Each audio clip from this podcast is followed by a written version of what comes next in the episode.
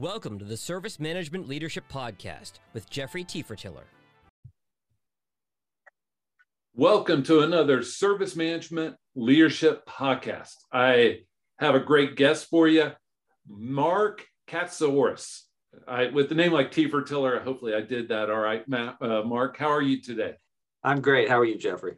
Oh, I'm awesome. I'm always awesome when it's cool weather, get a little energy. That's I like right. summertime too, but cool weather, I'm, I'm usually pretty uh, fired up. Awesome. And so uh, it, it helps. My cool weather in the South is different than yours, but you know, we it's all perspectives. So welcome to the podcast. And Thank Thanks for having me. This one question I ask almost every guest, especially their first time. And it's how did you get into the world of service management? We don't go to school. We didn't, as I said in a podcast with uh, Mitch Potts, we don't just lay in bed going, you know, I really want to be a service management person one day. You know, I I really desire to be. Either want to be an ast- either want to be an astronaut or a service manager. I'm not sure which, but it's one of those two things, right? exactly. Or play for the Yankees, right? That's right.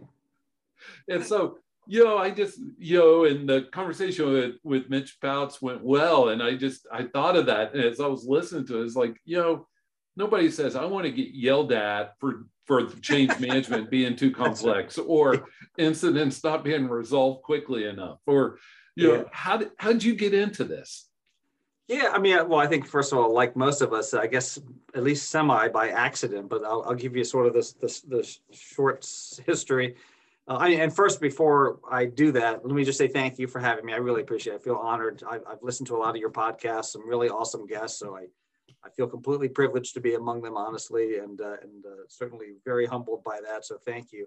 And, and I, I should also say that you know I'm, I'm uh, uh, just to give you some background. So I am the director of IT support services at Duquesne University. I, I basically support all of the uh, all the front-facing services that our organization provides, our IT organization, Central IT provides to the university and um, and and that includes, by the way, managing our service management office. So, so I'm definitely sort of right there in the in the in the uh, in the trenches with respect to service management. Uh, and and I should be clear that you know these are my opinions.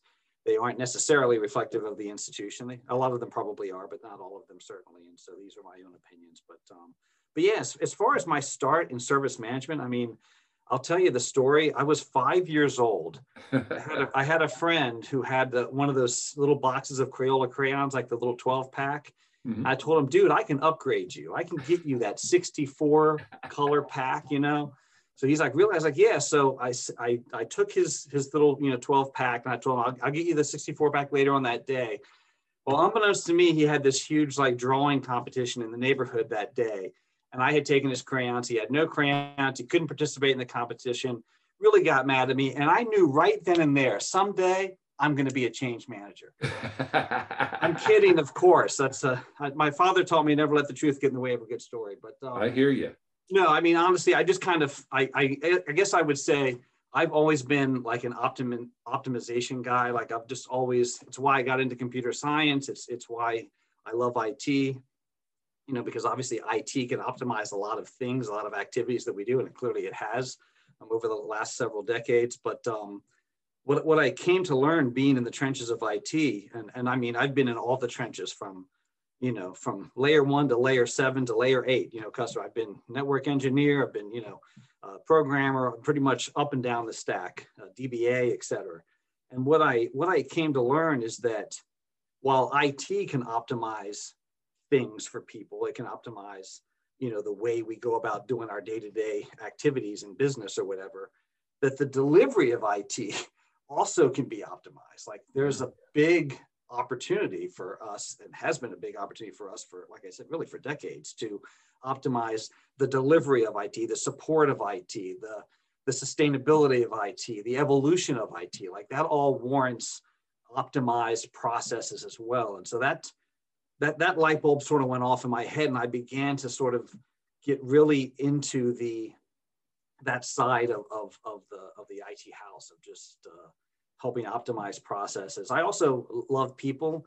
I love working with people. I love serving people. And you know it, that that part of me also sort of seemed uh, seemed to have a calling towards IT service management that you can like optimize the experience for our actual customers that they can actually you know feel uh, you know um, well served in terms of the way we deliver services and the way we help them understand services and all those kinds of things you know from from knowledge and, and helping their sort of their level of competence to how fast we respond to incidents how how clear we make service requests to people, right? Like we've all, we're all customers of, of, of right. lots of things. So we all know the difference between a good experience and a bad experience. And I, you know, I've always wanted to be a part of, like I said, anything that optimizes um, towards creating good experiences for people. So that's in a nutshell sort of my path. The crayon thing was just a joke. Yeah. So. Oh, I've been there though. As somebody that has in a past life been a change manager, you see all types of things that come through and I the hardest part was being a director in a large, large firm and have change management over you, you know, underneath you, and and people not having test plans. And you know, I'm like, yeah. I'm like, you're about to break my heart. Like roll, rollback to- plans or or anything, right? Like people, yeah. I think they don't think about change right in the full breadth that the, the the potential impact, and I mean good and bad, that it can have if if if, if and certainly bad if not done right. Just like you said, in terms of just testing, in terms of having having a simple rollback plan. You know that right. once you've tipped over the dominoes and they're falling in the wrong direction, do you have a means of stopping them? And you know, it's all of those kinds of considerations, making sure they don't collide with you. You know, just doing changes in a way that they don't collide with each other. You don't want to do a network upgrade on the same day they're doing a big um, uh, cloud database upgrade, right? Because well, guess what? We can't get to the cloud database. Well, that's because they're doing a network upgrade. Like, did, did we check the change calendar? You know, those kinds of things, right? But yeah. and all that again requires sort of rigor of process and and, and tools, you know, that uh, help us do those things correctly. Especially, and you got me my brain going. You know, all the big outages of 2021 were change related. You know, Microsoft yeah. had two in March. Yeah, and AWS know, has been up and down. Yeah, I mean, it's oh man and that's and you know that's part of the you know part of the other problem is that you know our services um, never mind our service delivery our services themselves our technologies are getting more and more and more complex right i mean we've moved towards you know uh, virtualization and, and cloud and, and ai and, and, and machine learning and all, all the other things that have just you know, uh, interoperability and integration, all these things that uh, that just create these layers and layers of, of complexity and abstraction. So when something breaks, it's not it's not it's, it's sort of like the modern day car you know you used to be able to stand in literally i could stand in the uh, in the in the hood of my 67 impala and change the spark plugs with my feet on the ground standing in the hood next to the engine like it was right. that much now i can't even find the spark plugs you know i mean if you ever looked at the like it's just and yeah. you have to have computer diagnostic tools and so you know i mean that's of course a form of technology but the bottom line is things have become so complex that that managing them responsibly is all the more important. I mean, that's really the, the message. And I'm with you there. You mentioned the complexities and optimizing and the innovation and just all that's going on.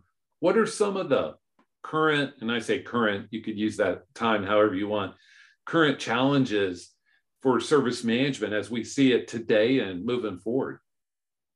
Yeah, I mean, I think it's mostly those things that the the fact that the the, the growing level of complexity of our technologies and our services means a growing level of complexity in the way that we deliver those services, in the way we support them, in the way we respond to incidents, in the way we, you know, um, evaluate problems by right by looking at, uh, at, at previous incidents and trying to gauge well where are we having repeat problems, and so where do we have to make systemic changes either to a technology or to a process or what have you. So I think you know that that complexity has just um, basically translated into the way that we deliver and manage and sustain and support services. So, um, you know, yeah. unfortunately for us, or fortunately, I don't know, I guess it depends on whether you're looking at this from a job security perspective or from a peace of mind perspective. But, uh, you know, I, I, can tell you that like this last week, right, with the, uh, if you're familiar with the, the log4j uh, vulnerability, uh, you know, not a lot of us IT people have gotten a lot of sleep in the last week. Uh, so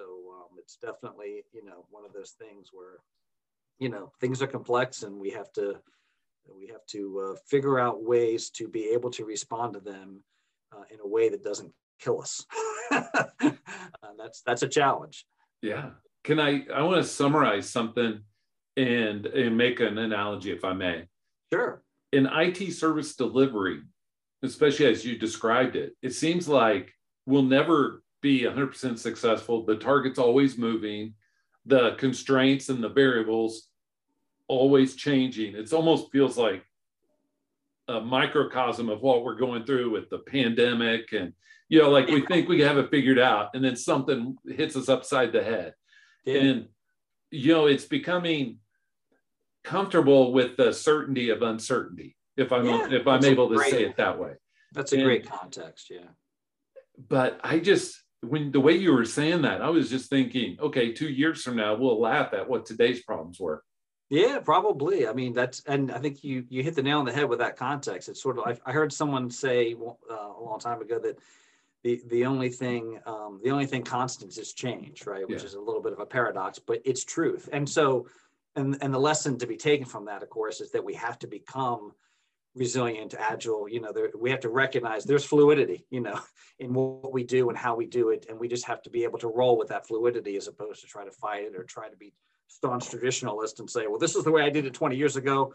Gosh darn it, it worked then, it's going to work now. Like, no, that's not that's not applicable. Like you have to evolve your methodologies of, of, of, service management, of delivery, of support, along with the way the technologies are evolving. And the good news is a lot of those evolving technologies can now enhance the way we do, right? Yeah. We talked about the complexity like AI, right? Well, now we've got AI enhanced chatbots that can help us serve customers faster hopefully in a way that doesn't aggravate them right like that's always a balance too right like i just want to talk to a human but but you know what if if they can talk to a more competent chatbot nothing against my human colleagues but then they become happy with that like if they're served faster at the end of the day and they recognize that they're being served faster they the customer will be happier you know but that that's a very delicate um, tightrope kind of walk uh, to make you know to make sure that we're Oh yeah. The, the technology isn't something that uh, uh, you know real or perceived that we're hiding behind. You know that, that it's, it's something we're leveraging to serve people better, but we have to be very careful about how we structure all of that. So. Because one of my small business vendors, one of the vendors is a large software company. You all can probably guess which one it is. Their chatbots, but only it's a loop, right? Can I have information regarding X? Yep. They send Looks me for a knowledge article and then comes back and says, "Well, I can, can you give me a better word? It looks for a knowledge article, comes back to, can you give me a better word? Looks for a knowledge article. Right. Those are, oh my God, are they, are they aggravated? And, and, and, and maybe they're programmed like after 10 times through that loop, they finally say, well, let me connect you to a live operator. Well, so maybe it shouldn't be 10, maybe it should be three or, you know, something. So yeah, that, and that's all, boy, that's all, that's a science in and of itself, right? It's just how contact centers, automation, you know, you know, laden or otherwise serve customers in a way that like I said, strikes that balance between trying to optimize getting them to the answer they need without making them feel like like you know they're being ignored or that, that nobody wants to actually talk with them or whatever. It's a really fine line. It, it really is. Oh yeah. And it brought me to the thought the biggest lie ever told is your call is valuable to us right, right. your call is important to us. We all sure yeah, i say a lot right? You know um, other than you know honey you look great in that dress but that's a different story. But you know a better way to say your call is important to us is to say you know thanks you've reached our contact center um, to, to reach a human press you know to reach an operator press zero right um, or if you're calling about this so in other words the way you do it is by action so if you tell them that you're willing to talk to them if that's how they want to proceed that's the best way to say your call is important to us not by explicitly saying your call is important to us and even better if you can say you know, if, if you want to reach a human operator, please press zero, but we hope you'll give our new automation a chance because it will serve you very quickly. Like, and you've got to do those kinds of things, you know, especially when you introduce something new, right? That your customer base might, like I said, might, um, you know, uh, perceive as something that's just trying to, you know, do more with less or, or what have you. So you, you've just got to try to be transparent with customers and, and try to encourage them to at least test the technology and see if uh, it actually works towards serving them faster and better yeah and i was i was just thinking through all of that right? Because it's like when somebody says uh, i don't want to offend they're about to offend. When they say your call is important to us they're really saying no we want to push you to somebody that's not a human. That's and right. so don't take this personally but yeah i mean those not those never end well. No. And so we're talking about service management and since you're at a university you know that Mitch really opened that up how it is at USC, but I I am a believer that every organization is unique has different constraints, yes. different people, different leadership. So, how is service management different at the universities you've been in? You've been in some big ones and small ones. Yeah. Different there than, let's say, other industries, whether you want to talk about tools or stakeholders or processes or whatever. Yeah, no, I mean, it's a great question. Um, I mean, there's the comparing and contrasting of different universities. And then, of course, there's the comparing and contrasting of universities to other businesses, right? I mean, just in mm-hmm. terms of, first of all, within universities, and I don't mean to make this sound like a commercial for Duquesne, uh, but I will just say that I've worked for some very, very large universities, you know, big R1 public institutions, you know, tens and tens and tens of thousands of students. Uh, and, and Duquesne is a, is a slightly smaller institution. It's an R2 institution, really focused on teaching as opposed to research. Um, but I will just say that at Duquesne, I think students, but also faculty and staff, don't feel as much like a number at Duquesne. I mean, we because of our size, we can be a little more personable. We can rely a little more on relationships, um, and we all know that you know the secret to service management is trying to shift people from sort of relationship based, um, you know, uh, paradigms to more process based. And there's a sweet spot in there somewhere. But I'd like to think at Duquesne, we have the opportunity because of our size to still kind of find that perfect balance where, you know, relationships are still very important to us, you know, having trusting relationships with customers. But we know that again, as complexity evolves, as services evolve and they become more and more complex, we have to move towards you know, it, you know, out of survival, the ability to leverage uh, processes which are repeatable and, and you know can be consistent and all those kinds of things. But but so but comparing universities to other businesses, I really do believe that universities are truly unique because the degree of variability among our different constituencies is just insane. I mean, we have students, we have faculty, we have staff. That's about as three different constituencies as you can imagine, right? Um, I mean, you know, we go from the very tech savvy to, to not so tech savvy. We go from, you know, um, not just not just the variability between those three, but we've got we've got parents, we've got alum, we've got you know we've got all these different kinds of, of constituencies that we have to serve, right? And then you could even take any one of those constituencies, take students, right? You could break that down. We've got undergrad students, right? very young, right out of high school, you know, still, you know, sort of learning the ways of the world. We've got grad students, we've got adult ed and returning students, we've got online students, we've got on, you know, in, in-person students. I mean, even just within any one of those constituencies, there are sub-constituencies, sub-constituencies with a really high degree of variability. So, you know, that's for us, that's one of our biggest challenges, us in higher ed, right? That we've got to figure out a way, you know, hopefully consistently um, you know, and, and again, optimally to serve all of those different constituencies with what they need. And the, the level of knowledge one of those constituencies might need as a reference would probably be very different than some of the other constituencies that are still part of our overall customer base, right? Like there's just a, there's a difference in the way you talk to students yeah. maybe than the way you talk to you know staff members or to faculty members you know, to researchers to, to grad students to whatever so we've got to and then of course they all have different services that are available to them right? We don't not every one of our services at a university is available to all of our constituencies. There are certain services that are only available to students or only available to faculty or only available to parents or, or what have you. So it's just uh, an interesting i mean i love it. It's it's it's i love that challenge of of of having to like solve these problems with with you know what are often limited toolkits. You know it's like that scene in apollo 13 where they need this this thing out in space and the the guy the guy figures out what they have on the on the you know on, you know on on their uh, module and uh, what the astronauts have access to. And he puts it on a box and he throws it down on a table in front of a bunch of engineers and say, says we need one of these. Here's what we have to build this. You've got 24 hours. Like right? I, I would love that gig you know and, and in a way that's the gig i have now that's the gig we have as it service professionals is we have to figure out how to deliver you know really amazing, really important technologies, things that are really important and vital to the business, especially in this day and age of competition and everything. We've got to figure out how to deliver with the sort of the limited tool sets that are out there, you know, and they're limited only because things change so quickly. It's, it's, you know, it's hard for them to even keep up, you know, even these massive, you know, global platforms that are out there. So. Oh yeah. I like I, let me, let me push in and expand on one thing. Yeah. So I'm going to make a hypothesis. You tell me how wrong I am. So, all right, okay. Uh, so I think college campuses have are the the one type of organization or business that has the widest age range, the widest diversity in terms of uh, male, female, as well as countries and languages, and you know, like what is native language. So then I my brain goes to service management, and I think, okay, we have to write knowledge articles that all of this breadth and width has to be able to understand and go, I know what that means. Yeah. Yeah, no doubt. I mean, I mean, and so what do we do? Do we translate every one of our knowledge articles into, you know, into 20 languages? Probably not realistic, but right.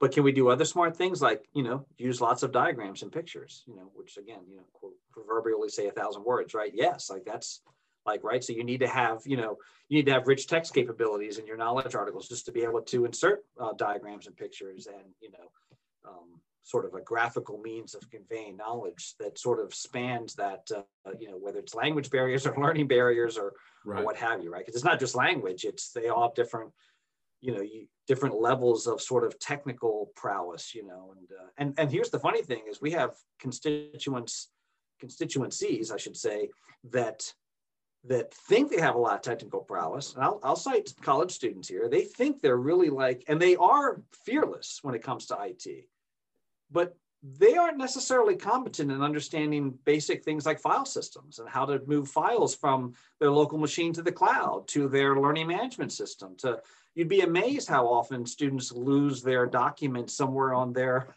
somewhere within their machine because they don't really understand the hierarchical file system that their, their, their machine utilizes or how to how to make sure that things are synchronized with the with the cloud so that if their machine suddenly dies all of their documents photos videos, music are all synchronized and backed up. So they get a replacement machine or a loaner machine while theirs is being fixed. They, they log in with their credentials and all of their documents are back, right? If they don't know about synchronization, all that kind of stuff. So we have constituencies that think they are really technically astute and really deep down, they're not necessarily. So, but then, but then you've got, you know, computer science departments, right, at universities, and they really are technically astute, right? They're, they're the makers and creators in a lot of this stuff. So again, we have to deal with, and, and they still have complex problems that we need to solve for them. So you've got just that challenge of serving that that just that incredibly variable set of constituencies, and it's it's a challenge. It really is. Oh yeah, and so to build on that, enterprise service management is a buzzword, and I think it's and I'll take the heat on this and I won't project onto you, but it's being uh, portrayed and pushed by the uh, tool makers saying, hey, with this this workflow that works in IT, we're going to push that same workflow to HR, which isn't really enterprise service management in my world. Yeah. But how do you so for true enterprise service management, especially when you think of all those constituents, constituencies, you think, uh, how do we do this better? Because you know, a college campus is pretty soon going to be a technology company. Yeah, and, of course. Yeah. You know, everything, I mean, like everything is. I mean, at some yeah. point, I mean, that's. I mean, boy, that's such a loaded question, but a really interesting one. So, first of all, you know, we, we have to start recognizing that technology, IT, I should say information technology, because by the way, I've always separated the two, like, you know, information technology is an interesting uh, uh, uh, coupling of words, right? Like, right. And, and really, if you think about us as service providers, like our mission, especially in this day of information and and data analytics, right, and all the things we do, data-driven decisions, and all those kinds of things. Well, so our our role, I think, as an IT organization, is to make information as visible as possible, right, as useful as possible, and make the technology the underpinnings as invisible and out of the way as possible, right? And that's a challenge sometimes, but that's that's our role, right? But um, where, where, I was going to go was, in response to your question, is that we have to recognize that technology, IT, whatever you want to call it, it's the underpinning of practically everything now. I mean, right. let's face it. Like you said, we're going to be a technology company someday. Well, so is every other company. Yes. A, a, baking company is going to be a technology company at some point because everything they're doing is automated and whatever. So we have to recognize that. So technology is sort of an underpinning of everything.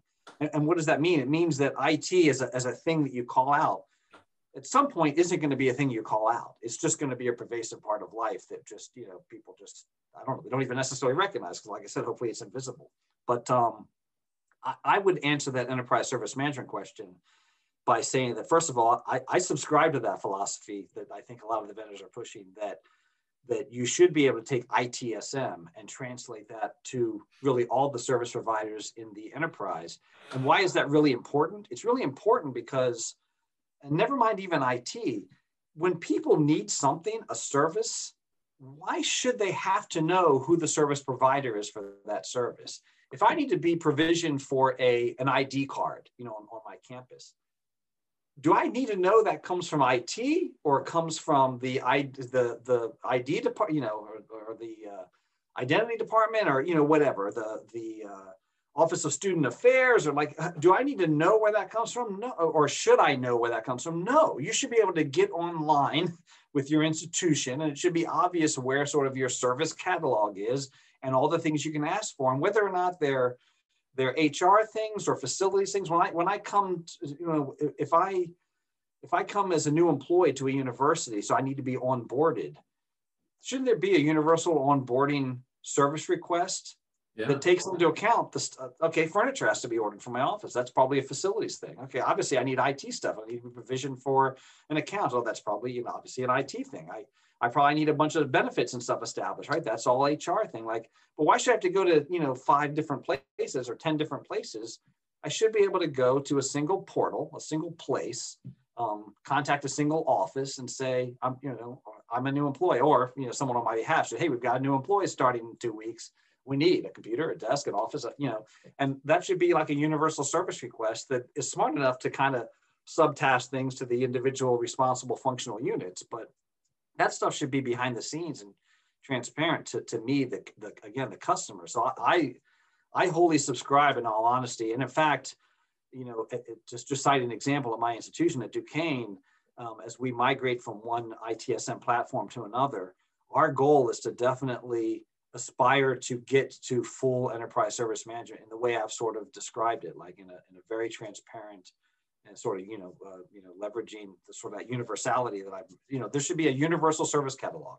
Why do I want to go look through eight different catalogs to figure out what I when I go to a restaurant I don't have a well maybe you do maybe some restaurants do have a you know an appetizer cat, uh, menu and then they have a but I think most of it's on one menu right Right. The waiter hands you one menu, not six. Okay, sometimes it's a separate drink menu because there's kids involved, but never mind that. The bottom line is usually you get sort of one place where you order, whether it's a dessert or whether it's an appetizer, or whether it's a you know an entree or whatever. It's one place to sort of look. Yeah, it's organized functionally. That just helps me navigate to the right place, right? Um, yeah. But it's still one thing.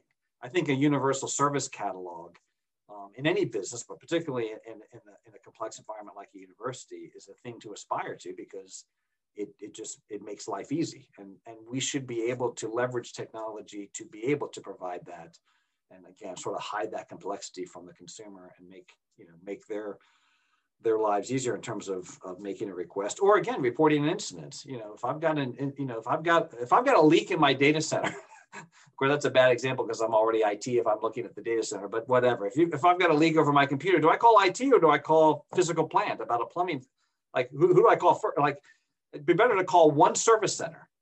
You know, instead of an IT help desk and a facilities work control help desk and a HR service desk, I'd rather call one service desk and have them figure out based on the the service about which I'm calling how to route my call, you know, or how to route my yeah. chat or my email or whatever. So I think that's now again very like you know that's baby steps, right? So that's not certainly where you should start. Um, but like like Duquesne, I'll say we have 57 separate workspaces. So in addition to IT having a workspace on our on our ITSM platform, I'm not going to name any product names or anything, but on our ITSM platform, we have a, a workspace, an instance, and then HR has an instance, admissions has an instance, facility like there's a 57 different instances just in our on our ITSM platform. And I think and I think we're actually very very mature compared to you know compared to a lot of our peers, but we're still nowhere close to that, that being sort of a universal like a, a, cohesively woven together, you know, integrated kind of experience for the customer. They still have to know I have to go to the facilities instance to put in a facilities ticket or yeah. the IT instance. So our, our hope in, in our as we migrate to a new platform is that our new platform will ultimately, not on day one, but will ultimately support our migration to sort of that, that paradigm of universality and, and, uh, and making things straightforward for our customers. Well, I was even thinking from a student point of view, I enroll in a semester's worth of class. They should send me a link to the canvas or whatever Yeah, similar Blackboard, Canvas, whatever. Yeah. whatever and it should also give me a link to where to go buy books physical or vert or you know ebooks should be all in the same i want to say onboarding package you know it's just like hr onboarding Same communication though, where where to go to buy my computer and what kind of computer I need and all, all that stuff, right? Yeah. Like, yeah. where the drivers are you know what i mean like it should be seamless even though there are several groups that input to that you right, know of course. Yeah. and so it should be seamless. And so we're talking a lot about technologies and innovation. I mean, because what it looks like today isn't what it's going to look like tomorrow. And what are some of the emerging technologies and automation, and how do you see that being used in to impact and improve? I always think impacts improvement in terms of automation and technologies for service management. I, I mean, I think sky's the limit, but I'd love No to hear your yeah. take on it. Yeah, I mean, again, technologies are evolving so quickly that it's. I think uh, you know it's it's hard for some of these companies to even keep up with some of these platform makers who you know are, again are these big global companies. And it's interesting, right? Because they, um, you know, even the even the the underpinning processes, uh, you know, on which a lot of this stuff is based, like like ITIL, right? The IT infrastructure library, that a lot of ITSM is based on, right? Like it's a, a, a particular framework, right, for defining these various processes, incident management and change management and, you know, request fulfillment and all those things. Even that is changing. So it's not even the technology alone is changing, but there might, you know, as you know, because you're an expert at this stuff, there, even that stuff is evolving to, you know, from from Yeah. ITIL version three to ITIL version four, which is like a whole different sort of way of viewing, you know, the way we provide services and the way we govern IT and the way we automate. Like there are references to things like automation and IT governance and, and the service value chain in ITIL version four that don't exist in version three, right? It's a completely sort of broader, holistic way of thinking about IT. And that's just process. That's not even the technology. But back, back to your question, I mean, I, I certainly one of those things, right, is our ability to leverage more, you know, and I know these are used as buzzwords all the time, but they probably they should be valued for more than just buzzwords. But but you know, the combination of, of artificial intelligence and machine learning are clearly have huge impact in pretty much everything you know, humans interact with, but most certainly, you know, things as simple and concrete as as your service desk contact center, where again,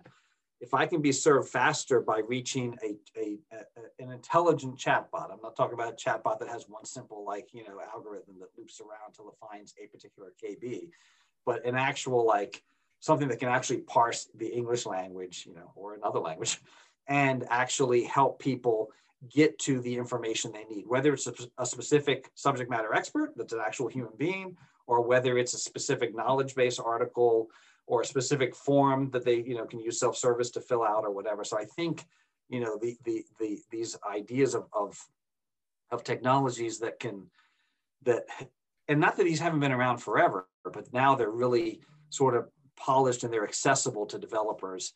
I mean, look, when I was at the University of Maryland, which was, you know, a good, I don't know, uh, 20 years ago, I remember um, I was responsible for the help desk contact center there. And I remember observing that we had these weird cycles, like, like at the end of every month, a lot of people called about their about their phone bills, right? Back in the day when people had phone bills, Right. right? They would call the service desk about their phone bills because that was part of the IT organization. But at the beginning of every semester, we got tons and tons of calls about about you know getting into the learning management system or about their their their bills with the bursars or the, like there are all these different kinds of cycles that we noticed. And and it occurred to me that and of course this is back in the day this is pre-web by the way it occurred to me that holy cow like just the simple fact that you're calling a contact center and you're hearing this long menu that says okay if you're calling about you know billing press one. If you're calling about you know uh, technical support press two. If you're calling about this press three. And sometimes you have to sit there until they got to nine right and especially what was weird about that is certain times of the of the month or whatever it should have been predictable that no most of these calls this time of the month are going to be about phone bills or whatever. So it occurred to me like well i mean we can have that contact center software the uh, sort of that underlying software track recent behaviors in the calls the recent patterns and put the right choice sooner in the audio prompt so that users aren't waiting longer than necessary. And so we tried that. I programmed this in, right? And um, And then it was confusing because you'd call the, the help desk and you'd hear, okay, if you're calling about billing, press nine. If you're going about this, press six. If you're going about this, press three. It's like, wait a minute, what was that billing? Money? Like that was weird. So I was like, okay, we got to figure this out. It's like, okay, we'll use the we'll use the silly letters on the touch-tone phone. So then I morphed it to say, if you're calling about billing problems, press the letter B on your touch-tone phone. If you're calling about um, you know, uh, whatever. And I had to be careful. You couldn't say if you're calling about admissions, press A because guess what? A and B are still the two button on your phone. So I had to be creative, right, and use synonyms and stuff. But at the end of the day, I created this sort of, you know, I would call it early AI based, you know, look back into the recent past to kind of assess what's the likelihood of what someone's going to ask for and always reorganize the menu based on that sort of recent past. And that is like a form of AI that took a lot of like that was mechanical programming for me that was like really arduous and really crazy.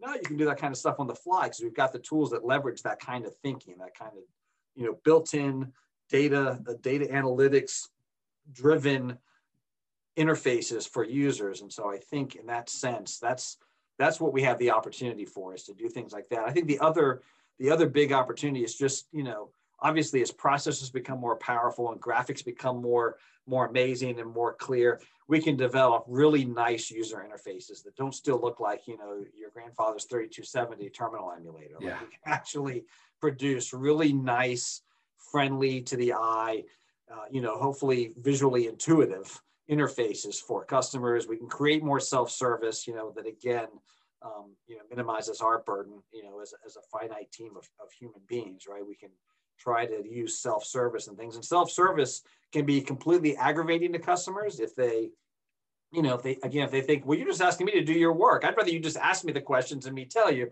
But if you can make it super intuitive and super easy, they will start to understand, you know, what's actually faster for me to just go here and fill out this form than wait 20 minutes on the phone or whatever to reach a human to then just be my transcriber. And they might not type everything the way I would want it anyway. So it's part of that is helping customers understand the value of that. But I think for me, those are sort of the most obvious in your face opportunities for us in terms of, you know, sort of, uh, you know, leading edge technologies is to leverage more AI and to leverage more of just the power of the graphical user interfaces that we are able to create based on the, you know, the amazing, uh, you know, tools that we have to create those, those user interfaces, but also just the, you know, just the amazing displays and everything else that we now have at our avail. So Oh yeah. So let me build on a couple of those. So you know, the AI would also tell billing, hey, at this time of the month, you need a staff higher than you at this time of the month, right? Yeah. It should staffing, be automated.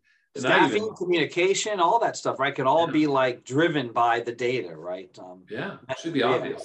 It's so fun, and and and yet so few of us actually like measure any of those things, or like we've had to wait for our systems to evolve to do it for us, right? Like, yes but you, like it's not that hard to gather those kinds of metrics, you know. But um, I'm with you. How about like you know those with major college football programs, their user base changes on Saturdays during football right, season, right? right? It should right. be uh, that difficult to figure that out. But I was also thinking of the you mentioned the, the UI. I was thinking of the notifications that come out of ITSM tools look like a third grader wrote it. And you know, most people don't understand it that it doesn't have a good experience even though it's trying to it just can't you know it's in yeah. it's in some it's just hey you're limited uh, to 40 characters or whatever and so it looks yeah, like yeah. some teenager doing uh shorthand.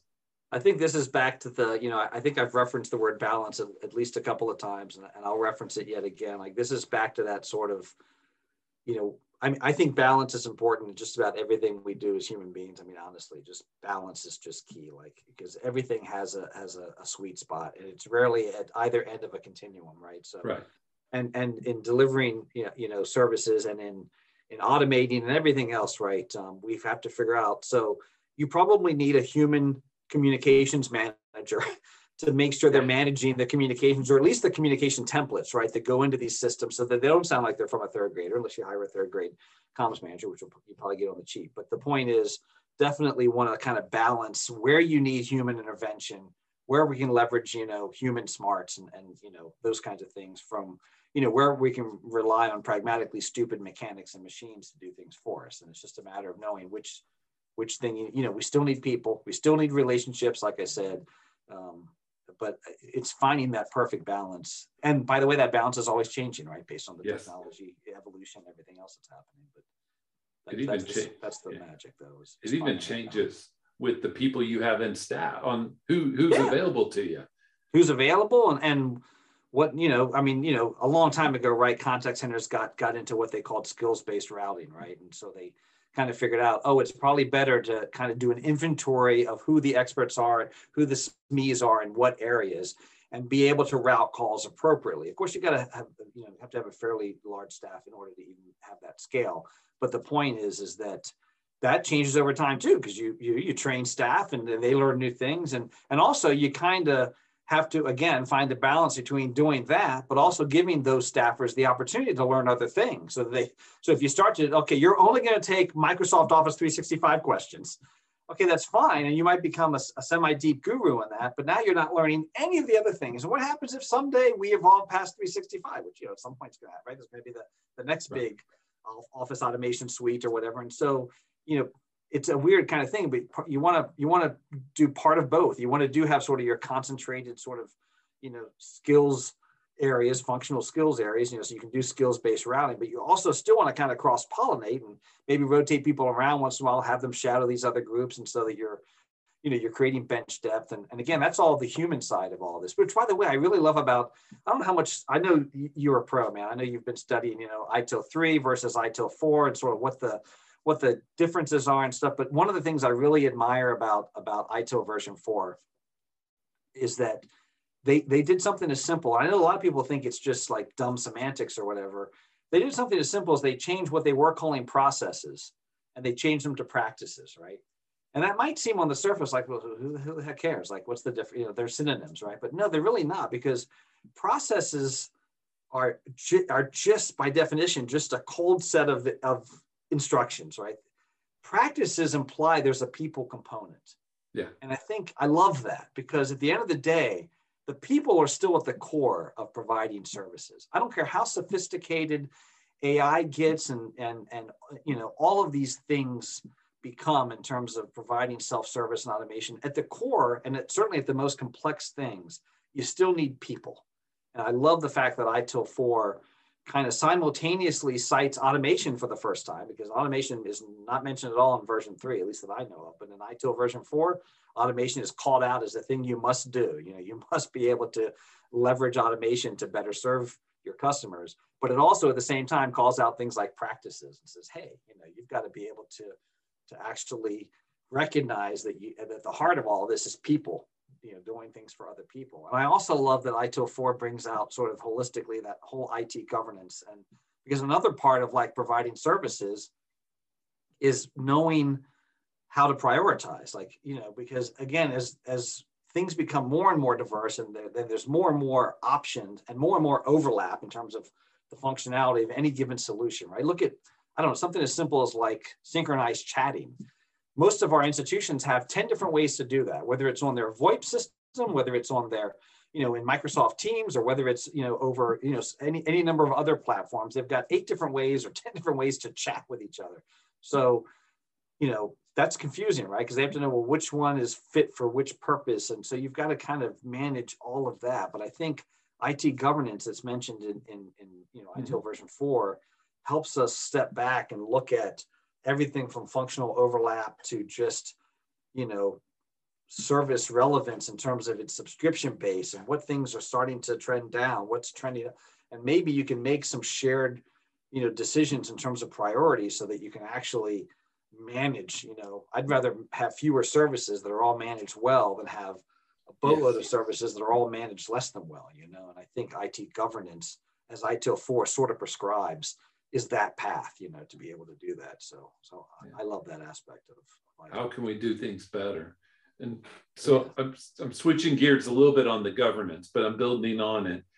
So yeah. lately I've been on a soapbox and I get on soapboxes, but lately it's about measuring because I don't think we as an industry do things well. In fact, I mentioned on a recent podcast, you ask any any person in IT, they think they're an expert on reporting everybody thinks they're an expert on reporting, right? Yep. Yet most organizations report and measure very poorly. And yeah. so the question to you is how can we improve what we measure, how we measure, or even act on those measurements? Yeah, great, great, great. Another great question. I mean, uh, you know, I referenced a little earlier, like the fact that sometimes we're just too dumb as humans to be ahead of the technology evolution, and ultimately tools come up, evolve and come around to do those things for us. And I think we're kind of there with metrics, right? Like now you've got things like Power BI, right, and other tools that let us quickly grab data from various sources and and make visualizations and real time dashboards. And so, in a way, the technology is kind of caught up with what we should have been doing manually anyway, but we're either too inept to do or too lazy to do or, or just honestly didn't have the time to do because it's one of those things where you know if you're always fighting fires and you know when do you design the next big fire engine? You know maybe never if you're always got a hose in your hand. So i think there's there's that but um i mean i don't know i wrote i wrote a piece i think like 10 years ago somewhere there around called uh, metrics 101 um, i think it's like an EDUCAUSE publication.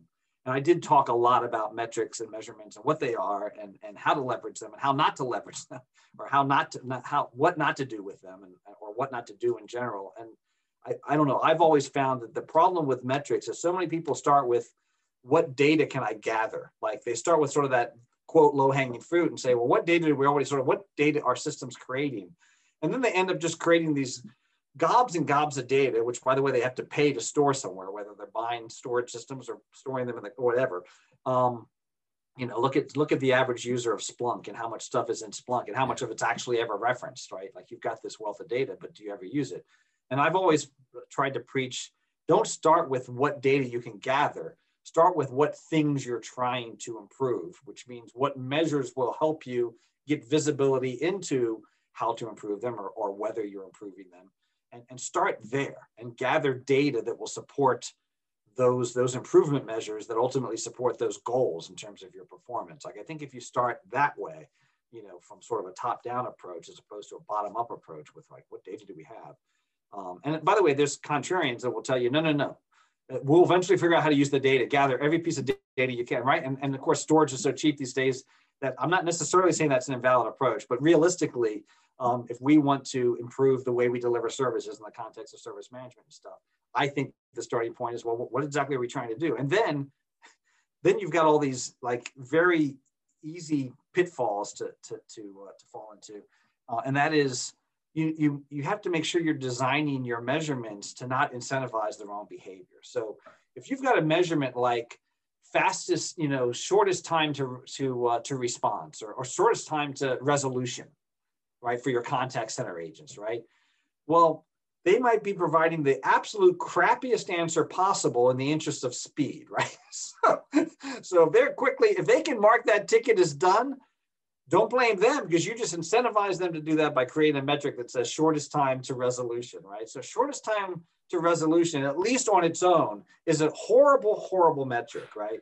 But if you combine that with sort of a combination of sort of customer satisfaction, which you basically glean from a survey for the customer, and maybe some other metrics, now it starts to make sense. But so we've got to be really careful about what we want to measure, and are we incentivizing sort of the right behavior among our among our employees? Like we want to make sure we're incentivizing them to actually serve customers, not get off the phone the fastest or mark something that's done the fastest or you know whatever. You know, not not hold if you're if you have to hold an important order because you need to do more research on it before you before you fulfill it then you should do that you shouldn't close it prematurely in the interest of, of just speed as the only measurement or whatever first call resolution is the one yeah, that always gets it. me because you're incentivizing me to mark every one of them resolved even if the customer has to call back again.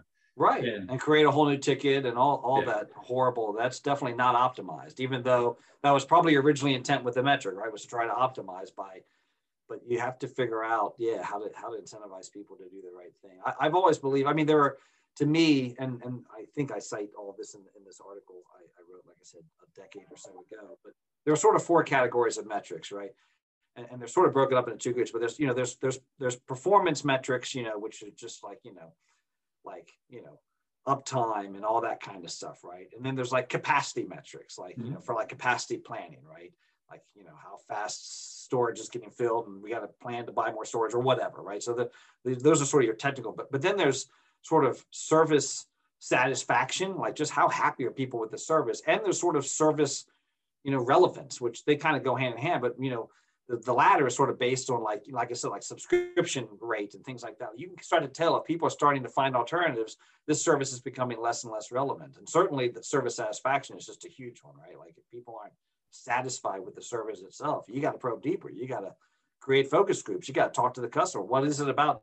Is it you're not happy with the service itself? You're not happy with the way we're delivering it? You're not happy with how available it is? You know, like you got to get to the bottom of those things. But I've always believed in those four sort of metrics categories: capacity, performance, you know, satisfaction, and relevance. And then there's a fifth one, of course, which is cost. But that's sort of for the accountants to deal with. But that's a metric too, right? Like how much is it costing us to deliver this? You know, like what are you know, are, are, we are we bringing in enough revenue to cover the expense of, of providing the service, or what, or is there enough value to the business to warrant spending the spend on this service? So there's the cost metric, but I think that one's an obvious one.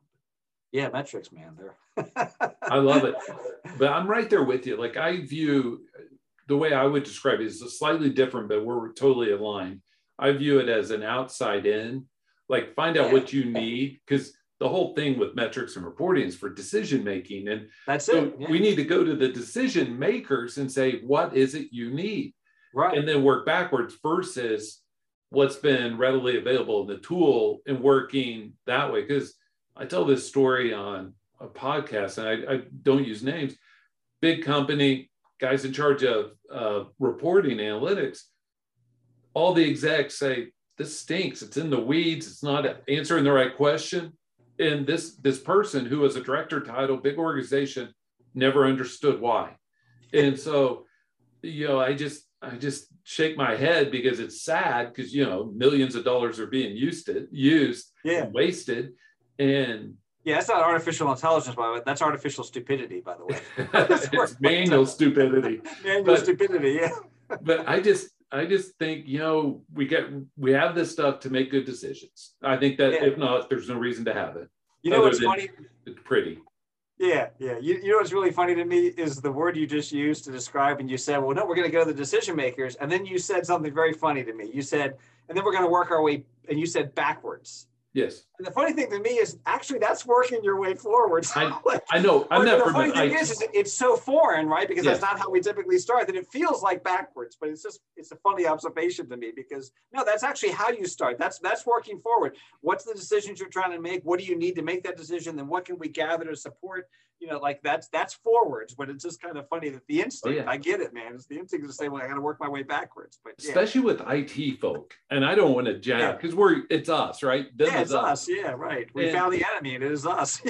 but all I'm saying is we have to find it. That's why I call it outside in, because what you're describing is really inside out, right? Find out who the decision makers. It go out. But I just meant outside in in terms of figuring what you need how do we deliver it and move in that direction versus yeah. what's easy to find in an ITSM tool and reporting on that. And I get it. No, I get it. It, it is an exercise sort of in reverse engineering. So in that sense, it sort of is backwards. Like I do. it's just backwards. It's kind of funny though. Yeah, it is because we always think wherever we are is inside, and yeah. wherever the them on the outside, the decision makers, because I see yeah. this a lot. The people who sure. do the analytics are very sincere. They care about the numbers, they care about the reporting, but yeah. it's hard for them to get up and see the world from a high enough level to be able to report to execs. Like they're great saying, hey, we only have so many SEV2 incidents in that right. are stuck. In the that's not what the execs want. They just want to go, how much lost uh, hours of productivity did we have? And yeah, you know, yeah. I mean, those are different conversations. And yeah. so it is just one of those no, things. It's it's a funny, it's a funny. I mean, and I don't know if it's a haha funny or a weird funny, but it's a funny. It's just a funny challenge, right? Because, I mean, just even understanding the kinds of information you need to make certain decisions can be very complicated, right? Based on the complexity of just the data that we have at our avail. So it's just, and like I said, it's so easy to fall into the trap of of of unintentionally incentivizing the wrong behavior. Nobody means to incentivize people to hang up on customers, right? But it's an unintentional, and you know, honestly, you can't, you can't really blame the agents because no. that's what they've been told. Like you know, so you can't. You've incentivized them to do this, so don't be don't be you know giving them a poor performance evaluation because they're performing exactly as you've prescribed, right? Short time to resolution, period. Like you didn't prescribe any other satisfaction metrics or anything, you know, anything else. So it's just funny how we. Uh, yeah, how, how, we, how, how hard it is to get to the right place. And, and a lot of it's just that you have to evolve into it slowly and, and learn those lessons, a lot of them the hard way. But, uh, but yeah, I mean, I don't know how you, you know, I mean, the age old adage, right? That you can't, you can't fix what you can't measure, however it goes. Like that, that's an absolute truth, just a universal truth. Um, and yet it's so hard to measure things because we all have different, you know, rulers or, you know, you talk about the, you know, the English system or the metric system. Right? I mean, just every, you know, we have so many different ways of measuring, you know, what we call performance, productivity, and whatever. And so you've really got to step back. And I think this is where the whole, like, you know, sort of, uh, you know, centers of excellence and and uh, what do they call it? You know, eyes of the customer, whatever. Like, you've got to be able to empathize and put yourself in the. You got to start by putting yourself in the customer's shoes. And that's hard for a lot of IT people, including this IT person, because we're so entrenched in IT. It's hard for us to step back and, and put ourselves in a place where we don't fully understand all, all, all the interconnections of IT. But somehow you have to do that. You have to put yourself in, you know, in, in a customer's shoes and say, if I'm a customer who, whose vocation isn't IT, like what do I think you know, how do I think they would want to go about requesting service, reporting incidents, uh, you know, getting their problem solved, all that. Like you have to be able to step back, and uh, and and that's not easy for a lot of IT people, um, for most IT people. It's tough. So, yeah. Mark, it's been great having you on the podcast. Are there any parting words you would like to uh, offer us as uh, before we let you go? No, I, first of all, I really appreciate you having me again. Thank you so much. I, you know, you and I um, go back a ways. I love, I love chatting with you um, informally and formally. So thanks for, thanks for having me on, on this awesome show. I really appreciate it. Um, and uh, yeah, no, I mean, I would just say my party words are probably what I just said, which is, you know, constantly put yourself in, in sort of in the customer's shoes and try to, um, you know, try to approach things, you know, speaking of outside in from the customer's perspective. And I think you'll find that, you know, um, that that you you design better better solutions for customers. Again, whether we're talking about IT services themselves or whether we're talking about the you know the processes by which we we deliver and support and sustain those services. I think looking at always from the customer's perspective, you know, customer experience again is sort of a a, a modern day buzzword, but it really is like at the end of the day, it's all about what the customer experience is. And, and you know, we've all been there on the on the yeah. frustrating side of of, uh, of being a customer and, and feeling not cared for, not served, you know, whatever, not important. And so we have to constantly reflect on those feelings and make sure we're never doing that. Like that we're always, um, you know, and, and part of that is still providing a human touch, which is again very much a balance. So those are my parting words. Thanks again for having me. I appreciate it. Oh, it's awesome. And we'll have you back in the future. I hope you and the audience uh, have a great, great day. Bye. Yeah, thank you. Same to you, Jeffrey. Take care. bye. Bye bye.